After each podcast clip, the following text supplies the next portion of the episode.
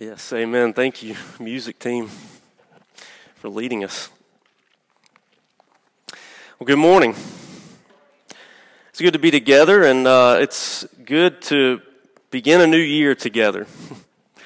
Uh, while it's a new year, we return to something familiar uh, Colossians. Uh, it's not merely familiar because we've been preaching it, it's familiar because it's God's Word.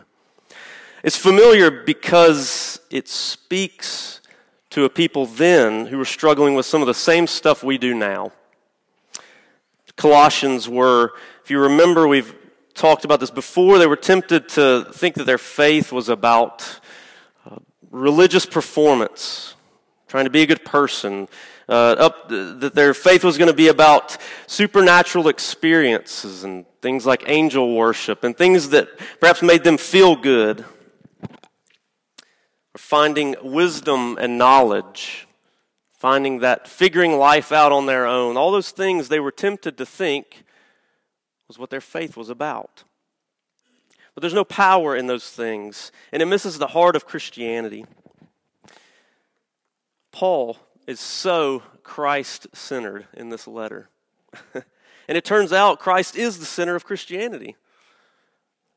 What does that look like for our daily lives to be Christ centered. What does that look like? Well, this passage helps us, it guides us. Uh, I've been encouraged by it this week. I've been challenged by it this week, and I pray that it finds you that way as well. This is God's word. Colossians 1, uh, verse 24 through chapter 2, verse 5.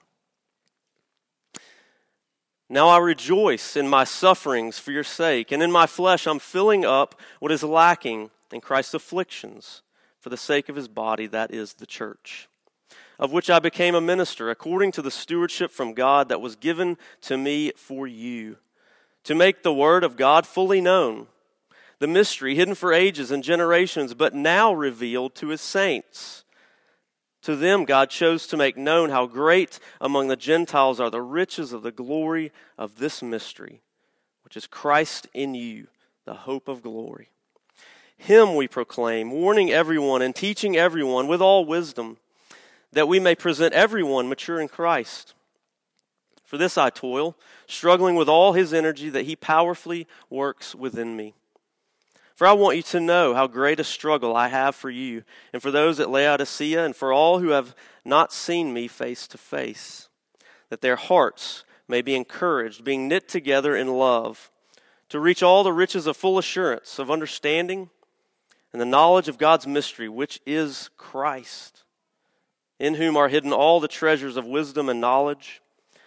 I say this in order that no one may be deluded, that no one may delude you with plausible arguments.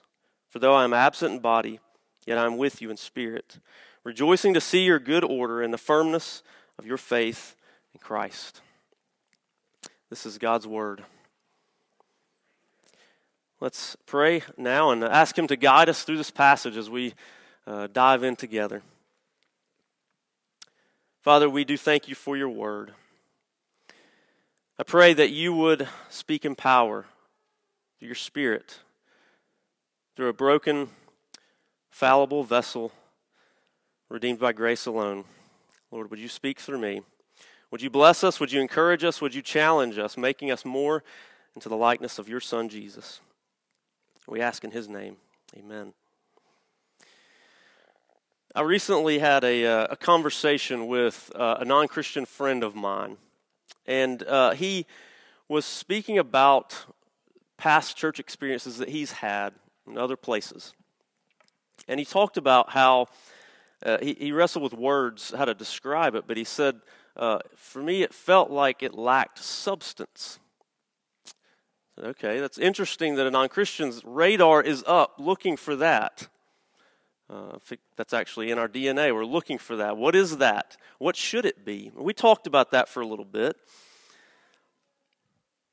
But it got me thinking if he follows me around all day, every day for a long time, what would he say is the substance of my faith? What should that substance be? What should it look like day in and day out? I was reminded this week of a survey done uh, in 2005 uh, by an author uh, named Christian Smith.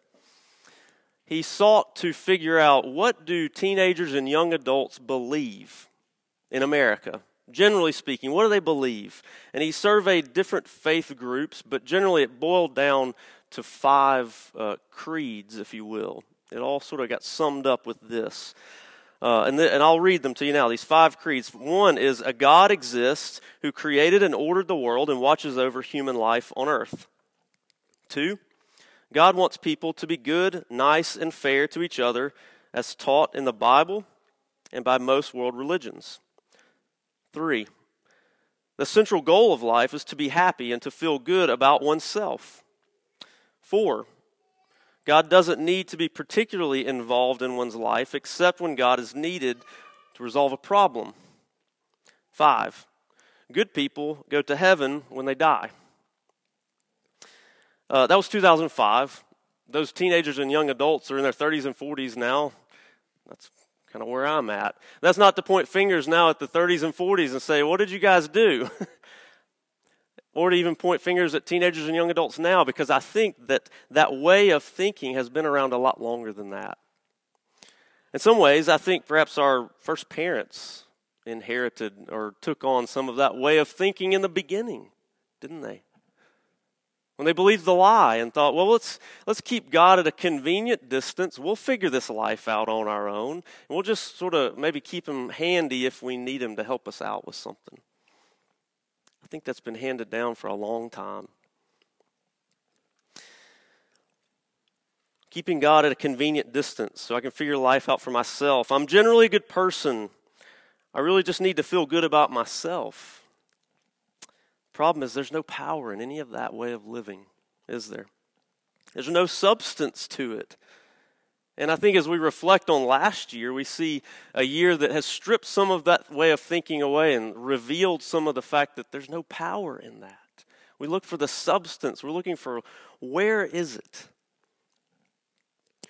The centerpiece of this passage that I've just read for us is that God is not conveniently distant with his people. Not only does he come near, but he comes to live in us. Christ in you, the hope of glory. That is the substance of our faith. How about that for substance? God Himself dwelling in us. So, I read that and I'm encouraged by it, but I'm also challenged by it as I think about my own life. What is the substance of my faith on a day to day basis? Does our faith have substance? Do we want it to have substance? Are we willing to let God explore that in us through His Word this morning? Would you let God's Word explore that in you as it has done that in me this week? I think as we explore that, we're going to see three sort of questions that come out of the text that challenge us, that are implicit in the text. One is Do we treasure Christ in us? Two, are our goals set by Christ in us? And three, what is the cost of Christ in us? So let's go there together. The treasure. First of all, we see the language that Paul uses here in the text. He speaks of riches, of a treasure, of, of, of just weightiness, the glory of the riches of Christ in you. There's just weightiness to the treasure. But he talks about a mystery. He calls it a mystery, right? But he says it's a mystery revealed. So it's not a mystery that we've got to go and figure out or go find it or hope that maybe we live a life that will take us along that path where we can maybe one day figure out this Christianity thing. Maybe one day we'll get it figured out. But until then, it's sort of like, well, I'm just going to do my thing. It's not that because he says it's a mystery revealed. Revealed to his saints. It comes to us. We don't have to go find it. Paul says it's Christ in you. So, believer, I want to encourage you, brother and sister, this morning. First off, if Christ is in you, the mystery has been revealed to you, the treasure is in you. You don't have to find it, you don't have to figure it out. Certainly, we grow until the day we die, until the day we go and be with Him, but Christ is in you. This comes through what we call regeneration, right? That's how it comes to us. He comes to us through regeneration. It's that need that we all have before we know Him. Ezekiel 36 speaks of it the need of a new heart, right? He needs to take the heart of stone out and put in the heart of flesh. And our eyes are open to Him. We call that regeneration. That's His way of coming to dwell in us. And we call it union with Christ. We are united to Christ. And there is a lot of aspects of that that is a mystery. I don't know that I can fully, we will fully ever wrap our minds around what that entails. But we can enjoy it. Union with Christ. Do you have him? If if you're wrestling with that, if that's a question you have, is Christ in me? I don't know. I've been going to church for years. I've, I've looked like a Christian for years. I've lived like a Christian for years, but is Christ in me? I, I ask that question because I invite you to explore it. Come and talk with me or James or one of the elders. We'd love to, to talk about that with you. That's not a question that should bring condemnation, but it's an invitation to explore the beauty, the treasure of Christ in us, that promise that we are given. Don't let fear hold you back from exploring that. Uh, Christmas Eve service, James talked about how fear can hold us back in, in the sense of what will people think of me? I've been going to church for years. I've looked like a Christian for years. Maybe I've even thought I was a Christian. What if what will it look like if I surrender now? What will people think of me if I do that now? Don't let that fear hold you back. Please come talk to us. We will rejoice with you that God is at work in you and that He's coming to dwell in you. So do not let fear hold you back of enjoying the treasure of Christ in you. This treasure, Paul says, is rich and glorious. The word glory uh, has the sense, the meaning of weightiness, something of substance, right? But are you seeing Christ in you as the substance of your faith? Believers, we're tempted to think and uh, see lesser things rather than Christ in us. The substance of Christianity, of Christ in us, it says things like, yes, you're a worse sinner than you could imagine. And no, you can't do anything to change it. and this life, it really isn't about me or you. But Christ frees us from trying to f- make those things about us when He comes to take up residence inside of us and therefore give us substance. Trying to be a good person, feeling good about oneself, they're empty in comparison to Christ in you. So, do we treasure Him? You know, what you treasure will change you, right? I remember when my eldest child, Sarah Kate, was born. Uh, we are in the hospital still. I think it was the day after, and uh, you know, Michelle had been doing most of the mother motherly care for our new baby. Uh, she had the instincts to do it, and the next day she was like, "All right, I need to, I need to like take a shower. Can you just like hold this baby for a little while and take care of her?" And so I was like, "Yeah, let me. I'll I'll figure this out as a new dad, right? And so she goes to take a shower, and Sarah Kate's just crying. I can't get her to stop, and I'm feeling like the weightiness and the overwhelmed feeling of like, wow, I'm a dad. I'm I'm actually responsible for this human being. uh, but I also treasured it, even though I was overwhelmed. And ever since then, that has changed me because I treasure this gift of children. What do you treasure? You see, it will change you. If it's weighty, if it's big, it'll change you. So, what do you treasure?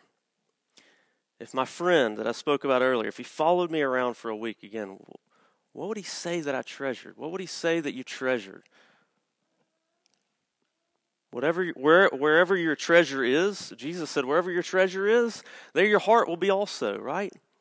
Everything will follow what you treasure in your life. And it turns out what you treasure will set the goals for your life, right? Which takes us to the next point of What, how, what are the goals that are set by, our, by Christ in us? Have you thought about that? Have you wrestled with that question? Have you asked yourself? Uh, James and I've talked about this as we've sat down with folks, and just I love the question of like, what's what's the vision for your life? What's the goal for your life? To stop and just meditate on that question. Have you thought about it? What are you working towards? I uh, watched a documentary recently uh, called Iron Cowboy. Uh, it's a guy who, uh, his name's uh, James Lawrence. He set out, he set a goal for, for his life at some point. He got into Ironman races, right? And he set a goal. He said, I'm going to do 50 full Ironmans in 50 consecutive days in all 50 states. So one in each state every day. and now you're like, what on earth? It's impossible, right? He did it. he did it. Uh, he did it on like four or five hours of sleep every night, try, trying to travel. But he had a team of people with him. His family was on board. They were traveling with him, but he did this. He started out in Alaska and made his way around. I mean, his body was on the verge of breaking down most of the time, but he had like medical people with him to like pump IV life back into his body, but he did it. Because he, fo- he fixed his mind on that goal. And he did it. He had a clear goal and he knew what he was doing. What are we doing with our lives? What's our goal? Sometimes I have to stop myself and see, like, what uh, I'm just sort of going about life and I'm not focused sometimes on my goal. I'm just sort of saying, where, well, see what happens. What's our goal? I've had numerous conversations with people, certainly lately, maybe it's this past year that sort of brought this question back to the surface. But what is people wrestling with the question, what's my purpose? What am I here for? What's my purpose now in life? We go through seasons of life too, don't we, where we, we see different uh, things that sort of define our purpose. But what is it? That's a big question, isn't it? You wrestle, you wrestle with that question too? Purpose. What is it?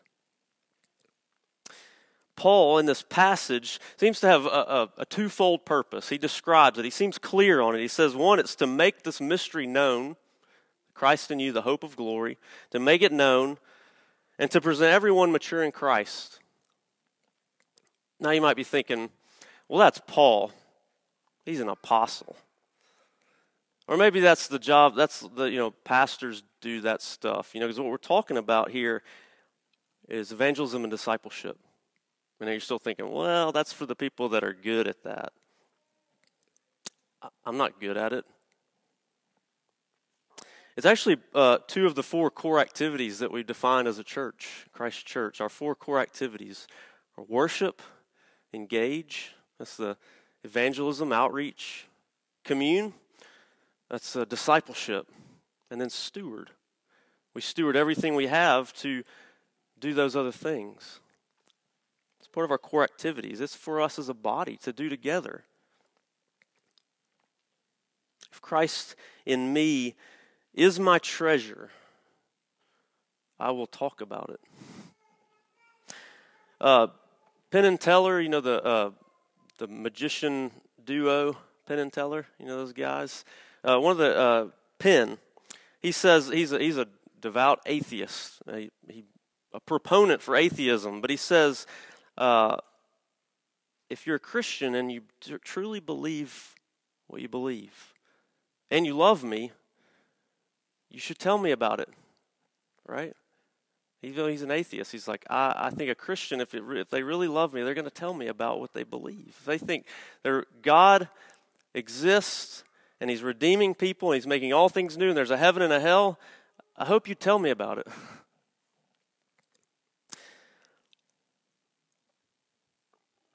Christ is in you if you belong to Christ. If you belong to Him, He is in you. You have all you need for evangelism and discipleship because He's in you. His Spirit is in you. Yes, we'll grow, we can be equipped, and that's part of the job of the leadership of the church to equip the saints for the work of ministry. But you have what you need. You have a Spirit in you, He is in you.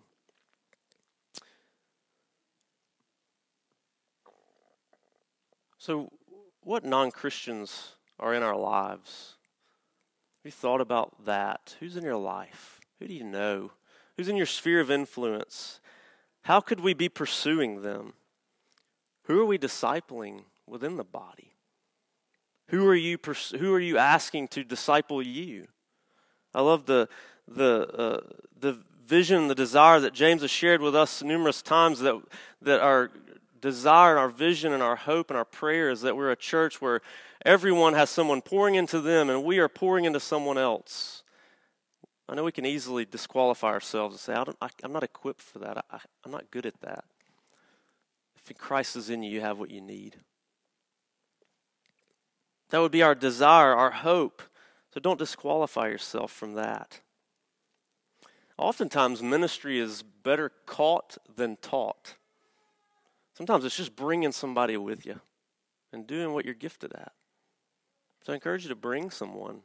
Men, pick a man. Women, pick a woman. And bring them with you and do what you do in the work of ministry. This year, one of the things I want to do is gather a, a group of folks within the body to begin the work of equipping and evangelism. To gather a small group that will be equipped to be equippers within the body. And if that's something that sounds interesting to you, come talk to me about it. We'll do that together. This year could be a year where you begin a new discipleship relationship, where you ask someone to disciple you. But before we begin that, we determine what's our goal? What's our life's goal? Now, if those things are our goal, if, if uh, making the mystery known, the mystery of Christ in you known, and presenting everyone mature in Christ, if those are our goals, they do come with a cost, right? It does cost us something. Paul talks about cost here, but Scripture is very clear. Paul is very clear. Salvation is a totally free gift in Christ, right? It's totally free. We can't earn it, we can't pay for it, we simply receive it and enjoy it. But following Christ will cost us everything. Treasuring Him, aligning our goals with His, will cost us everything. Jesus said as much in Mark 8. Whoever wants to be my disciple must deny themselves and take up their cross and follow me. For whoever wants to save their life will lose it, but whoever loses their life for me and for the gospel will save it. I'm challenged by that. But it's an invitation to grow into that. Now, Paul says something odd, verse 24. Maybe it struck you in the beginning. I haven't spoken to it yet, but he says, uh, in, the, in my flesh, I'm filling up what is lacking in Christ's afflictions for the sake of his body. Maybe you're like, wait, is, did, did Christ not finish something? Is that what Paul's saying? No, it's not what Paul's saying. The atonement was complete and finished. Christ's work is finished. He said it was finished for our salvation, for the atonement of our sin, that we might be reconciled to God once and for all. So Paul's not saying that. He is saying I suffer in union with Christ. There's suffering to go around for the body. If you look around the world, we see our brothers and sisters are suffering greatly. And Paul's it's as if Paul is saying, I get to suffer with Christ. I get to do that for your sake. So that's simply what he's saying. He's saying, I'm suffering in union with Christ. That's part of my cost of following him, part of my cost of making the mystery known, of presenting people mature in Christ. Um, that's what he means. It's part of the cost. Uh, Paul rejoices in suffering. Is he insane? Why would you do that? Rejoice in suffering? Hmm. But we do understand that as we think about some, someone you love very much, someone close to you. We do suffer for them, don't we? We do give things up for those who are who we love, who we care about. We sacrifice time, resources, energy, all those things, right? For, for our children, for our spouses, for our parents, for people that we care about. We do give up for them. And Paul's saying, I, I do that for Christ too. Thankfully, I think most of us haven't suffered to the degree that Paul had. You know, he, he went through a lot. Uh, he was beaten, left for dead, shipwrecked, put in prison, stressed out all the time, anxious over the churches that he ministered to. But we suffer. Maybe not to that degree, maybe not in that way, thankfully. But we do toil and struggle. Some of us have gone through a great deal loss, pain, anxiety, illness. We've gone through a lot. And he has revealed through those things the substance of your faith at times. I was listening to a fellow brother share his story just yesterday. He'd been through a lot, and it revealed the substance of his faith. It's beautiful. So, know this, brother and sister God wastes nothing in your life, He doesn't waste anything. He reveals the substance of your faith through what we do go through. Be encouraged by that. But we do look, I look at my own life and I ask the question what, what is following Christ costing me? What is it costing you? The Bible never said it was going to be comfortable, right? If it's comfortable, perhaps we reconsider Him. You know, evangelism and outreach can be really awkward, right? You ever felt the awkwardness of just trying to do it and you're like, what am I doing? Uh, this is weird. I don't understand. I can't tell you how many times I've let awkwardness cause me to be a coward in sharing the gospel. That's happened to me a bunch. Perhaps you know what I'm talking about. Discipleship can be awkward, right? When we lean into someone else's life with the gospel, can be awkward. I've done both badly in my life. Sometimes I've been a coward when I should have warned a fellow believer. Paul talks about warning and teaching everyone. Sometimes I've warned badly in unloving ways. Sometimes I've been completely awkward and turned people off. Sometimes my desire for the other person to like me is my treasure rather than making the mystery of Christ known or seeking to present that person mature in Christ do you experience any of that too? I suspect you do.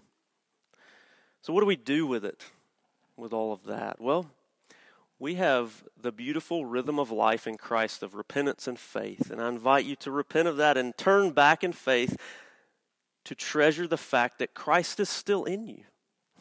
The hope of glory is still in you as you belong to Him. Keep showing up in non Christians' lives keep showing up in each other's lives with the gospel. Paul says his goal, one of the things he speaks of as we roll into the first part of chapter 2 there, is uh, that we would be knit together in love. There's many things that would seek to divide us, right? This year has sought to divide us in many ways. But we're being asked in that by that being knit together in love means being intentionally intentional, leaning into each other. It takes work, right? Relationships are work, but they're worth it. Who are you pursuing? Who are you inviting to speak into you? Friends, a Christianity that has substance isn't comfortable. It will cost us everything, but it is worth everything for the riches of the glory of this mystery, which is Christ in you, the hope of glory. So, what's the substance of our faith? Christianity is not a casual tip of the hat, an occasional Sunday morning box check. It is Christ in you. So I ask, is Christ in you? There is no condemnation in that question. There is an invitation if he isn't, please don't let fear hold you back of thinking, what will people think of me? I've looked like a Christian for years. It's not too late to surrender to Christ, ever. Surrender to him. We will celebrate with you. Believer. Sometimes we're lulled away from the substance of our faith, aren't we? It happens. It happens to us all. We get lulled away. The culture says, hey, God wants you to be happy comfortable, safe, feel good about uh, ourselves, have a great church experience. We're a pretty good person already. Just keep trying to do the right thing, play fair, vote for the right candidate, make the right social statement, and God will be at your service when you need Him. You do you. That's what the culture says to us. And it sounds nice sometimes, doesn't it? And it lulls us away from the substance of our faith, and it's empty. But, believer, we have the great joy of being in covenant relationship with our God, and He says, Come, repent, run back to the substance that is Christ in you, the hope of glory. Oh, Father, we thank you that you've given us your Son, that He is the substance of our faith, He is everything. Help us once again to treasure Him. Help us once again to orient our life completely around following Him and Him being in us. That we would rejoice in the fact that it would cost us everything else all the lesser things, but all those things are nothing in comparison to having the treasure of your Son Jesus in us, our hope of glory. Father, we pray these things in His name. Amen.